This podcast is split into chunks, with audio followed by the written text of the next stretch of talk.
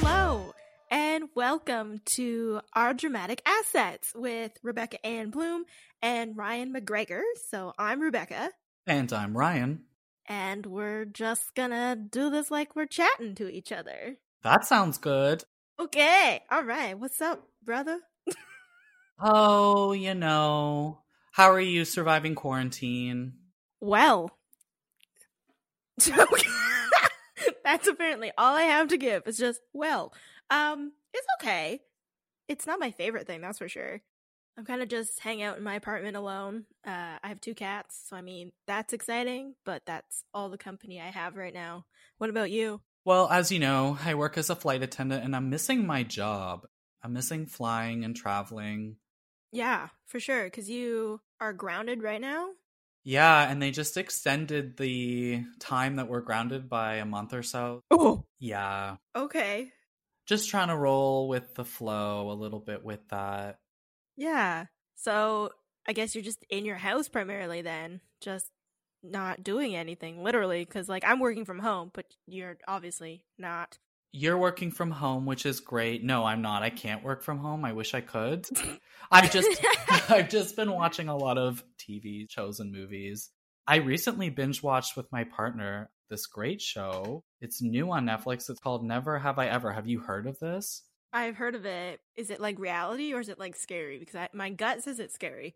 No, actually, it's the opposite. Okay. So it's a teen it's a teen comedy. Oh, Yeah. And it's it's I, I don't know if it's produced by or made by or inspired by Mindy Kaling. I'm sorry, I'm not giving her proper credit for this, but it's it's really good. I'm gonna Google it.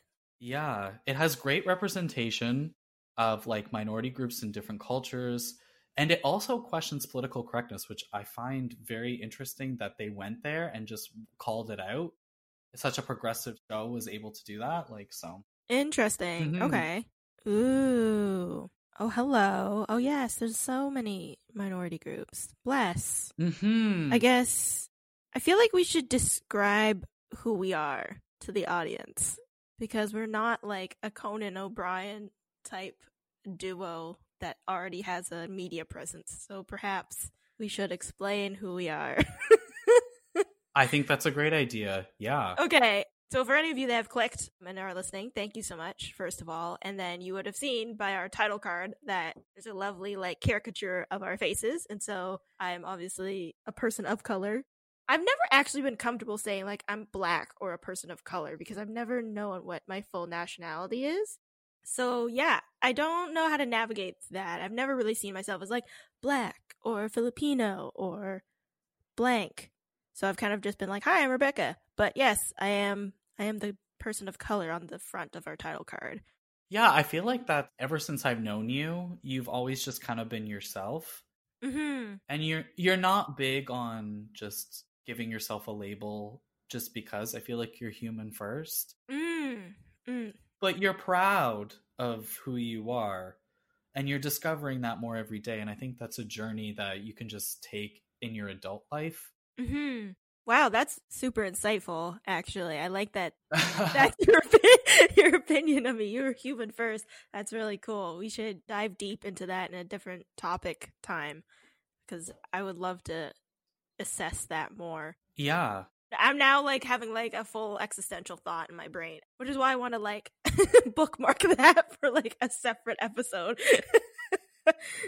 I feel like I say this, and I don't know, some people might roll their eyes, but I feel like we're not all that different. you and me or people?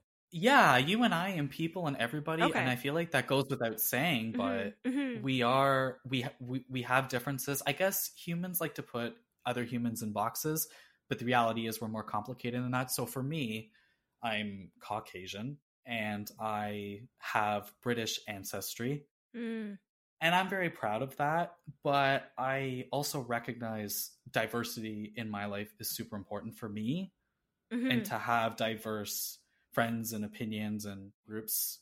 I find that really enriching. I live with my partner, so I identify as LGBT.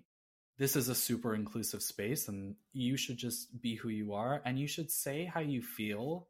I'm about being real. Like I'm a very like try to be honest person. An authentic person. And I feel like you're the same way. Yeah, and I think that's what resonated when we first met. So we should give a little bit of a backstory for our audience, our listeners. But Ryan and I met in university. I guess the first day, even like we met orientation day because we were clumped together in like groups to explore the campus.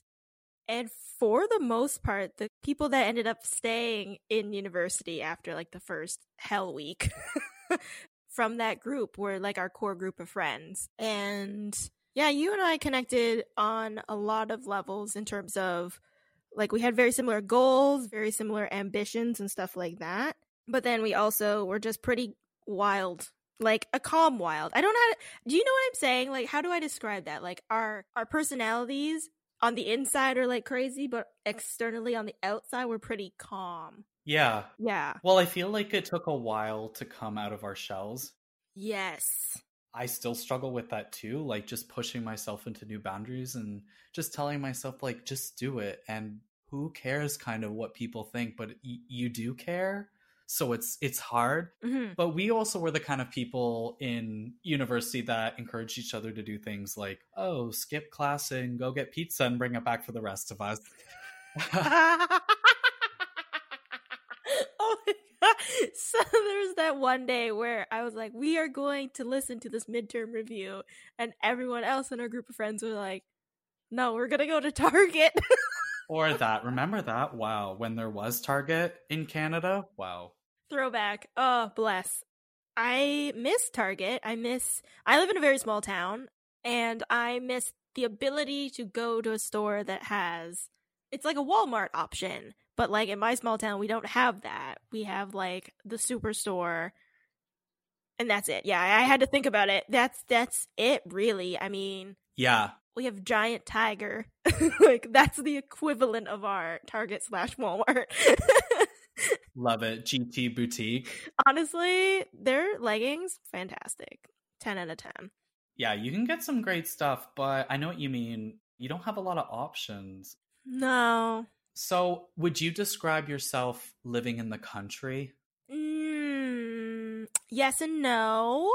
So, you're living in a bigger city. You moved from a smaller town to a bigger city with your partner. Correct. And then for me, I moved out of my parents' house but stayed in the same town because my parents are older. and so I just kind of wanted to stay close by. I would say I'm in like the the town, like the city part, but I wouldn't really say I'm in the country either because I mean, you drive 5 miles out of this city and there's like cows and farms. So I'm not like in that area of a country, quote unquote but it still takes like two hours to get to the next biggest city. so, right, that makes sense. Yeah, and I've definitely I wasn't raised like country. Like I I was raised closer to Toronto, so I understand the city life a lot more than like farms and tractors and stuff. Like, mm. right, that makes sense. Yeah. How do you feel it is living on your own and being independent and supporting yourself now as a young adult? done university and in your in your career job i don't know if you have a similar thought but it's very different than what i thought in my brain as opposed to like what's actually happening i'm not sure if you've experienced that but for me you realize as soon as you move out that you have all the bills all the responsibilities and I suppose that's not something we really think about when we're living with our parents. We're kind of just like, we're going to move out. We're going to get out of this house. It's going to be great. We're going to be independent. But like independent doesn't just mean you can do what you want. You can eat ice cream for dinner. You can go party and not have your mom call you and be like, "Where are you? I'm worried." Like it literally means your rent is due. Oh my god, it's May 1st. My rent is due. Oh. Exactly. literally just okay, I'm just to pay my rent right now on this podcast.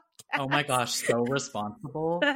Love it um, but like, yeah, my rent is due. I have car insurance payments. I need to make sure that I don't go into my overdraft in my bank account. like, like that is something I didn't really count on, as well as budgeting.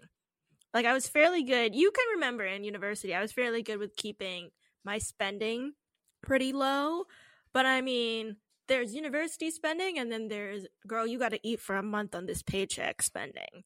Mm-hmm. Mm-hmm. Yeah. Well, budgeting is difficult. It is so difficult. What about you? What are you what are your biggest changes do you feel from living at home to living? Well, also you live in a bigger city, so like it's almost like double rent alone. Yeah. compared to mine. I mean, yeah, absolutely. The rent is crazy. And I think if you ever want to live in Toronto and buy a house and get involved in the real estate market, obviously that's very difficult. It's not to say it can't be done. It requires a lot of discipline, it requires a lot of saving, and it requires compromise. I don't think at this point, Mm, in my experience, that I could get everything that I ever wanted, my whole entire wish list in in a house or somewhere in a job and have everything I want in the city. I just think that's not really realistic as far as budgeting. I think financial decisions that I made in university, poor financial decisions are still kind of continuing to haunt me slightly, but I'm getting over it. I'm I'm almost at a point where it's mhm. I've paid all these debts down, no more school debt, and I'll be able to put that money away that I've been putting towards debt repayment and actually put it into a mortgage. But don't you wish that we had more of that in school?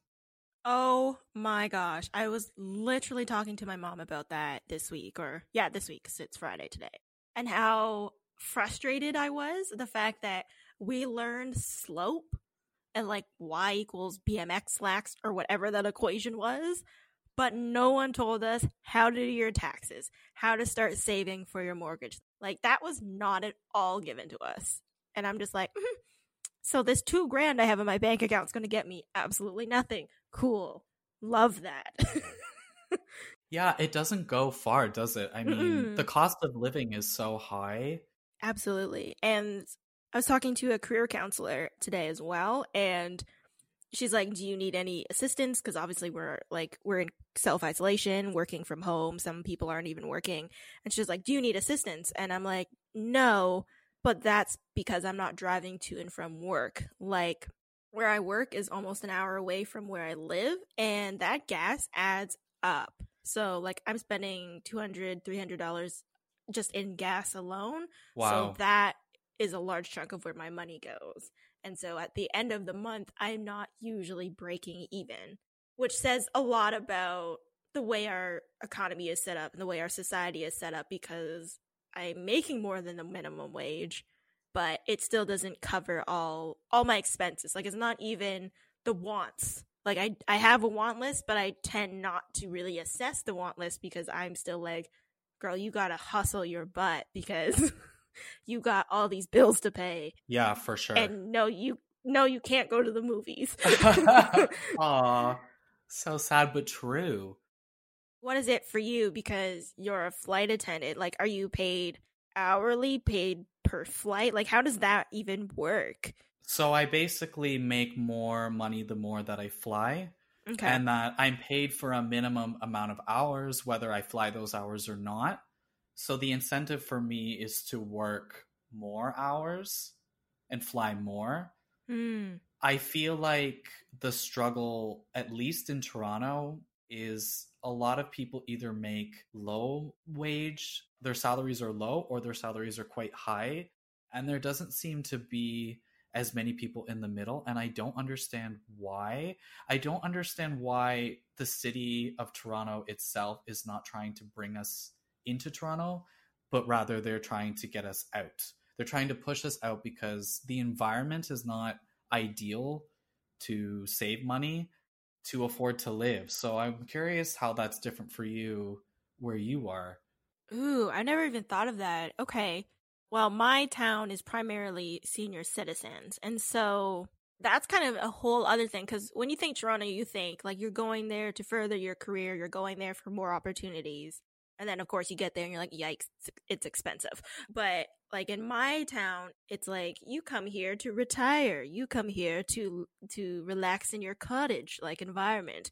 You have saved up all of all of your wealth of working for 60 plus years and now you can just enjoy your perfectly manicured lawn. And so there's not a lot of hope, I would say, for the young people.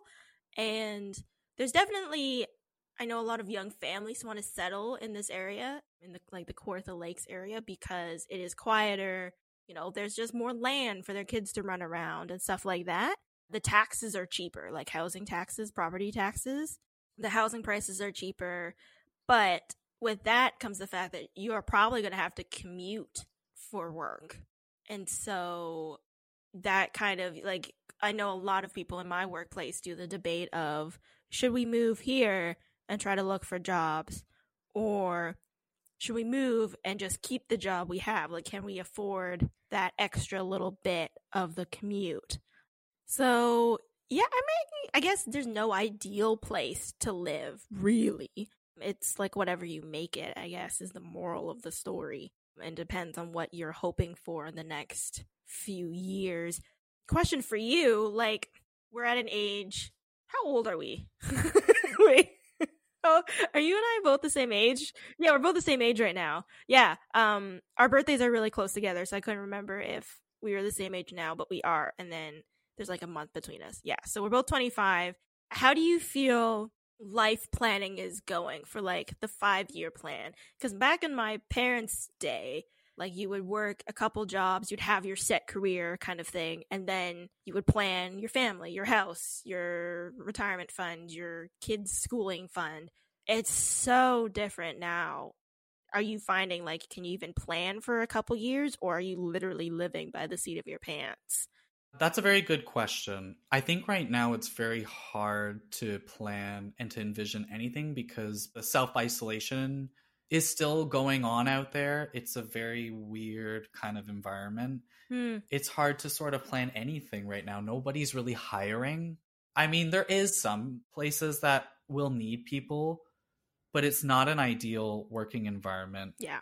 I would say the biggest lesson that I've learned at this point is you can't stretch yourself too thin. Mm-hmm. If you want to do something, you need to focus on it and you need to work at it and you need to invest time in it. And it's not just going to be something that just falls into your lap. And I think at this point in your life, if you really want to do something, you should do it because you don't want to regret not trying something. Mm. And now is a great time to still try something. Yeah. It's not too late, is if that makes sense, you know? Absolutely. And that kind of and that's kind of why we started brainstorming this idea to have a podcast even because you and I were having a, a chat one day. We devoted quite a bit of time over the last month to cultivating this this brand that is just taking off because this is our first podcast so fingers crossed but but we did put a lot of work into like seeing whether this was even a worthwhile idea whether we had enough to talk about whether like this could could last a season or even longer and then what we can build on from that and yes. I think this is a great time self-isolation time is great to start thinking and reassessing your life goals. I'm not sure if you're feeling the same way. I exactly totally agree. I've always wondered what the process of creating media is like and i feel like you and i definitely have that in common I think you you touched on this a little bit as whether or not you know something that you do like a podcast would ever be successful. mm-hmm. I think the fear of failure is real, and I think it holds a lot of us back from trying because we'd rather not be disappointed with failing. But I think that's what you need to do.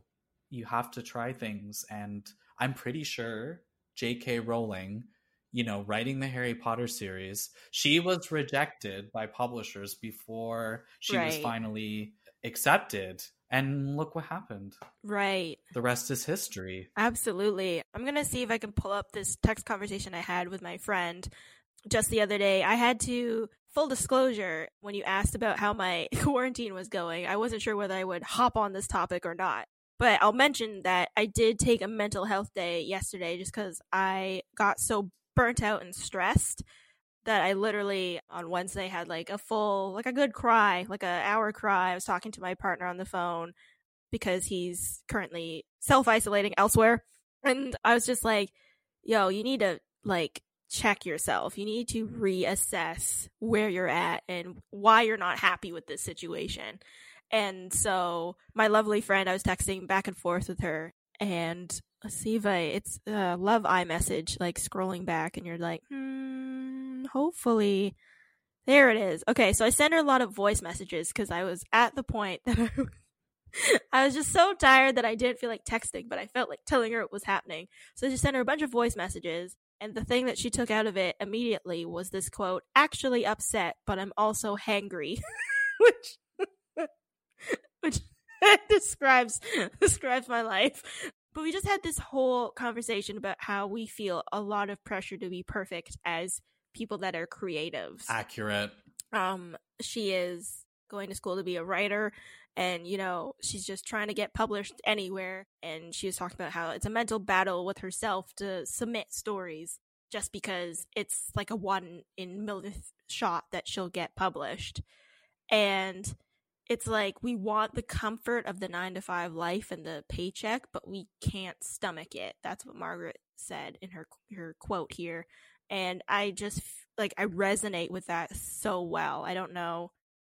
It's hard to be like some someone that wants like a kind of a freelance or self-employed lifestyle or a creative lifestyle that like there not there isn't an option of being in that form of employment insecure Yes. And I feel like now, so you mentioned kind of everything that's going on with COVID. And I think it's a very sad time for people. It's just one of those things that I even debate whether or not I even want to talk about at all because people have died. It's so sad mm-hmm. that it's almost like you don't even want to talk about it anymore because you hear about it on the news. And I'm sure in creative industries, that's all they're doing. Like a marketing person is creating material on you know the the the virus. I'm sure they want to talk about something else now too so everybody feels that even in the creative industry. Absolutely. How do you feel about your sort of progression and you know what what what do you want to do as far as creative industry? Because i know you're an actor as well. Hmm yeah we should probably mention that we're both i mean very very baby actors, quite green. But you know, we have our agents. We we, we trying to hustle. um, the industry currently is closed, so we can't really hustle very hard. But we're trying. Last year, I guess, was a bigger year for us because you got you got some things. I got a couple months stint at a theater, which was really great. And it's it sucks that COVID is occurring. Like on so many levels. Like the fact that people are losing family members and friends is brutal. The fact that our frontline workers are separated from their families because they are taking care of lives, like that is brutal. And the fact that so many businesses are suffering. And I'm not talking about like the big box stores. I'm talking about like the flower shop that I used to work at, how like everyone in a small business environment has to rethink how they're going to make their money, how they're going to support their livelihoods. And then for us creative people, I thought that after I got my gig last year, I got it in November. It gave me so much momentum to be like, yes, this is where you should be. This is what you're going to do. And I was going to take that energy and just put it into all, every audition, every like learning opportunity. And then COVID came and kind of just just gave me a good slap in the face and was like, "Not today, ma'am." Um, and I don't, I don't know how you feel, but I feel like my motivation is has literally been sucked away. Yeah, so I guess you mentioned it as far as getting work. I was told by someone that works in the industry, well, I can't really give my existing clients work, so I can't really take on new clients. Therefore, opportunities are kind of scarce. Mm-hmm. I also want to touch on my experience acting on set as an extra. Mm. I enjoy it. I, I I loved being an extra. I loved the experience that you get from working on set, and I feel like this is super cool. What I didn't like about it was that you are kind of not really acting, you're an extra. So you're kind of like a prop in the sense for the set. Mm. So they can cut you out if they need to. Like you're getting paid for it, which is great, which I loved too. And you're gaining experience on set. But I find that as far as progression in being a serious actor, it might not be the best pathway for me. Mhm. I also found a lot of people like not to throw shade, but they were sleeping on set, and I was like, no.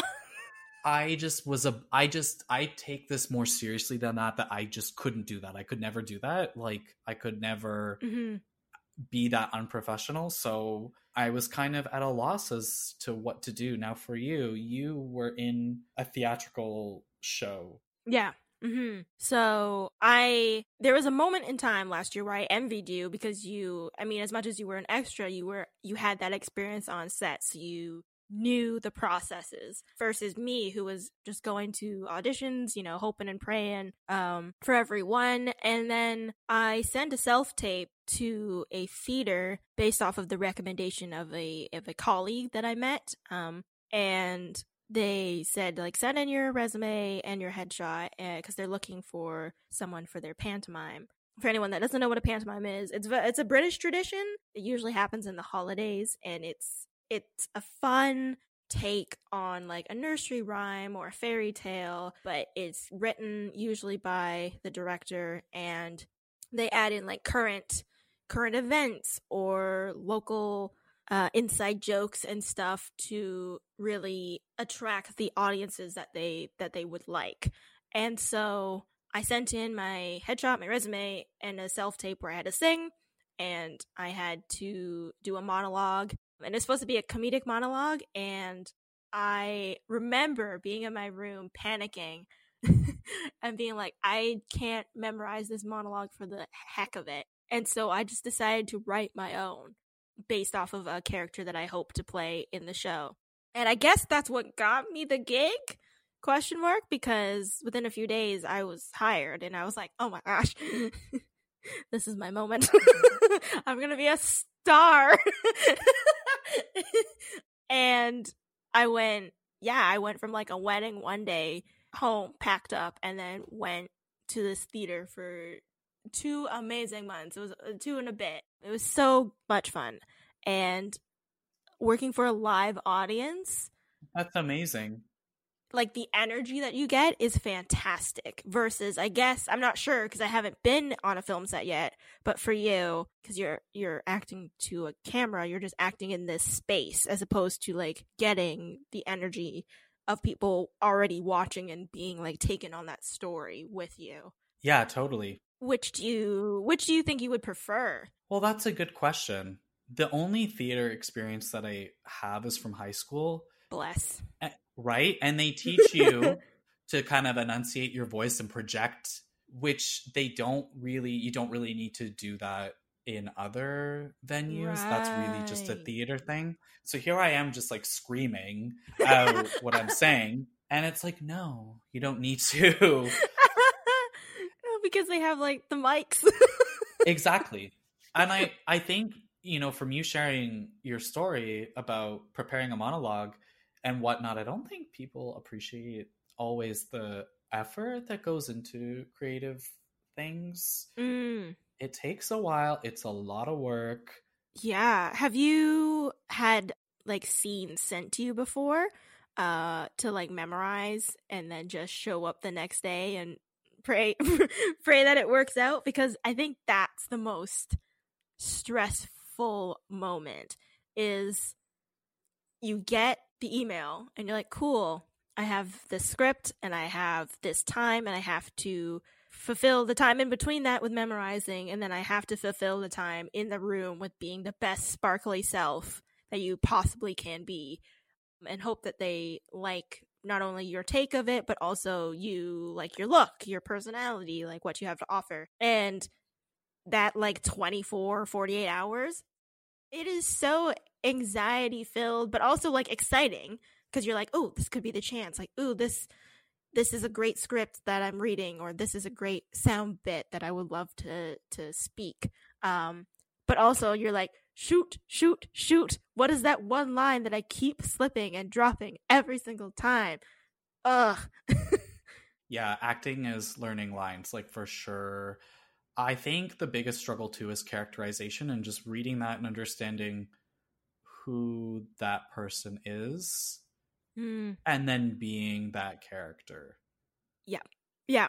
I struggled I struggle in my auditions with that, but I also struggled a bit getting to know the character that I was in the pantomime. I'm a, I was Miss Muffet, so she loved cheese, afraid of spiders, and I noticed the more veteran actors kind of just read their script, took in the character, kind of knew exactly where they were going with it. And then there was me that was like, yeah, I love what I'm seeing. But then once I entered the stage, I was like, I don't know what's happening. I don't know if I love what I'm given. I don't know if they're reciprocating it. Like that for me, like the first couple of weeks was just getting into that state of mind and being able to just go like, this is my character. Yeah, and I also feel like you are kind of a protege. You are really good, and now you're really pursuing your dreams. I'm flattered. Thank you. Yeah. Anyone can do it. I think it's there's misconception that you have to start this kind of thing really young, but I don't think you always do. I think you could wake up one day and be however old and just be like, Yes I want to be an actor. I want to be a whatever it is you want to do that's creative. Yeah. What's your biggest advice to somebody that's not sure if they should actually pursue this or get this the time? What should they know realistically? Oh, wow. Okay, realistically, I think and this is something that I'm still struggling with like every single day, but I think that they should know is that it's going to be painful. And I I live with the hope that it's not always going to be painful. Like I really hope that you and I will look back in a few years and be like, "Wow, that was a rough patch there, but we are now pursuing what we we hoped we would be." Or even if we're not pursuing what we hoped, we're pursuing something that is making us genuinely happy. But I know for a fact that as a creative person, it is so hard for a non-creative person to wrap their mind around what you want to do that are it's not even necessarily an argument it's a disconnect. And it feels like you're just ramming your head against the wall. Uh, that that's my advice is to understand that that's going to happen and that as a result you are such a strong person for even trying. Exactly. That's like the brave thing. How do your parents feel about your career choices given that you have academics and creative pursuits at the same time Ooh, what a juicy topic. Yeah, let's discuss let's discuss me and and you because we both went into a social science degree. I hopped out of school with two, I guess, technically. And when you first met me, I was so career focused. Like I was hungry for getting that cubicle, getting that 9 to 5 with the benefits. because that's what my dad told me I should do. And and then I did get it. I did get a 9 to 5 job as a research assistant and felt my soul literally dying. And so I had to have that conversation with my parents. Like it was literally over dinner one day where I was like, I can't do this. This is, I don't know if you understand what I'm saying, but I can't. And I remember them literally being like, oh yeah, you're like, we, you are not happy. so this is your experience in university as well. Oh God, university sucked the life out of me. I don't know if it did for you. I think it did. I'm pretty confident it did because I was there with you. You'd pretty confidently be right. Exactly. oh man, university was brutal. The number of days I cried in university. I would say like 75% of my university career was me crying or eating a pizza with you. Literally. Well, I think my parents they support my acting and creative industries as a side passion. I think they think it's kind of cool. Mm. And, you know, it was supposed to be the summertime, and that was supposed to be a great time to kind of pick up some gigs, as we like to call it. That's not obviously, yeah. that's the lingo. Obviously, that's not happening right now. So I think the they lingo. support that as well. For me, like, I think if you look at university from the perspective of, like, say you went to film school and which my partner did. I think you that's a great thing as far as getting a refined palette of the industry and you sort of like mm-hmm. the lingo and everything and your craft. But if you were to kind of just walk off the street and onto a film set, you'd be learning it from scratch the same anyways. So you don't have to go to school. And I think you don't have to go to university and you don't have to go to college. It just depends on what you want and what you want to take from that. And for me, I think there was obviously a lot going on in my life at the time being a young adult. Mhm. I think adolescence was still a factor in my life there on top on top of the pressures of being yeah, in university. we did a lot of growing. I would say in year two and three. I wouldn't necessarily say year one because that was we were still like new to the whole university environment and there was like a weird glamour about it like ooh we made it. We're in university. Look at us go. We can drive cars. We're in post-secondary. I have all of these books. I'm smart. Like i feel like that happened in year one and then year two was like oh oh i actually have to like not only do i have to study but i have to literally become the material i have to want to be what the the university is is trying to mold me into. And then from there it kind of just went downhill. Like i worked hard. I got a high gpa like i lived that life. But on the inside i was like no i don't like this at all. And then you similarly had those feelings. And then Yeah. There's a lot of pressure. And it, it, it there's a lot of build up to be like, well, you're going to get into post secondary from high school, but it's it's not it education is sometimes about memorization. Mm, and it shouldn't be and it's funny because i was i just seen a commercial on tv for windsor university where the the actor in the ad specifically says Yep. this is not about memorization. And i'm like it's just so funny that they have to put that in there because people have that perception obviously people have that perception that it is about memorization and i also thought it was way too focused on theory yeah in general and i didn't know how to apply a lot of it right away and i didn't find a lot of it interesting right away either and i think that was the struggle too Yeah, because we had mandatory courses. We also had our elective courses. A lot of the mandatory ones built upon the other, like, we were in psych and then we were in psych 2 and blah, blah, blah. We were in, like, a lot of public policy classes together that all basically talked about the same thing, but slightly more in depth. And by more in depth, they literally meant, like, here are more readings for you to learn about why the gold standard was pretty cool and how the dollar standard is kind of not.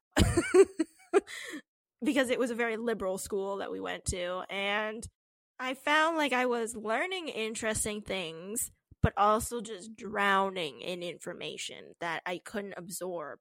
And so now like I'm I'm literally staring at my degree. It's across the room from me and I'm like you cost so much money. That piece of paper there. I would say three fourths of what I learned and regurgitated throughout my five years. Well at least it shows you're strong enough to, to survive i mean that's how i That- see it that upbeat. Well, I feel like too one thing that was really interesting that we talked about in school, social media was really big. yeah. The whole study of social media, the whole how it's changing the world in so many ways.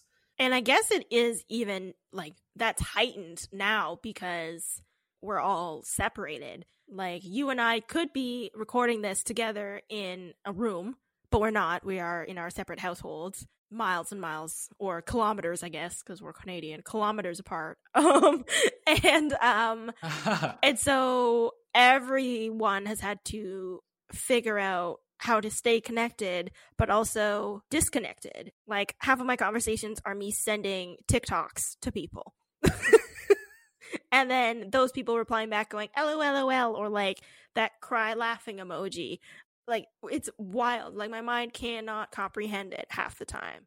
yeah, and you know what's funny? I feel like in school, when we were in school, it was Vine that was all the thing, and now it's TikTok. Oh, bless. Yeah. And I know they're different things, Yes. but you could argue that its predecessor inspired what is now known as TikTok, has made a comeback. It's great though. I I support that creativity though too because it's so organic and you can do whatever you want. But there's a lot of negatives to these kinds of things too. Obviously, Hmm. I mean, I was reading some of the comments on a TikTok video I was watching. It was a painting video because I I'm a painter as well, and so I was just trying to figure out like in the comments whether she like mentioned what medium she had been using. And like there's a lot of like, wow, I love that, love that design, or how do you design that, blah blah blah. But then as you're scrolling through, you also see like, that's not art. Wow, you suck. Like, okay, why? Like, why are you so mean? like, just because you don't like her art or you didn't like that video because it wasn't funny, when did we get the permission that we could be rude to people? And I don't know if the world has navigated that effectively, how like bullying is now so ingrained in something that we can also enjoy. Yeah, cyberbullying, totally. And cell phones help with that too, Yeah. how easy it is just to access it. I I don't know what the answer is. I think obviously people are jealous and they don't like seeing other people successful. Yeah. People are also hypocritical and they argue points that are not true. They say things because they feel that they can. And I just feel like saying something just because you can say something doesn't make it okay. I feel like our whole being responsible with free speech is not really a thing. Hmm. It's just we have the right to say it, so we're just going to say it. Mhm. And I think that can be a bit problematic. And then another thing is like um and I mean we can delve deeper into this on a different episode, but like there's so many different like political sexts S E C T S uh, and the way that they clash on social media at this point, it is so aggressive. Like we don't have protests as often as we used to in like the 60s or the 70s, but like it happens on Facebook walls instead. And people are like calling each other names and then being like, you're not woke because you don't understand this and this and this. And then someone being like, you're liberal and doctrine has been ingrained in your brain since before you were born. Like, start thinking about yourself.